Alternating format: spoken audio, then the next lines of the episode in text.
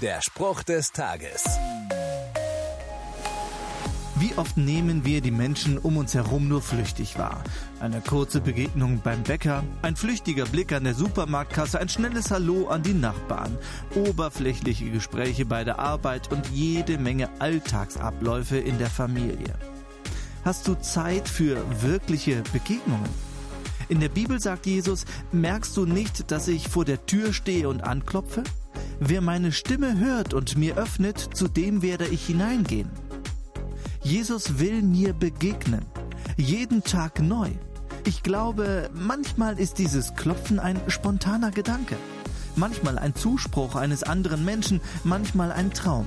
Heute nehme ich mir vor, auf dieses Klopfen zu hören und Jesus zu begegnen.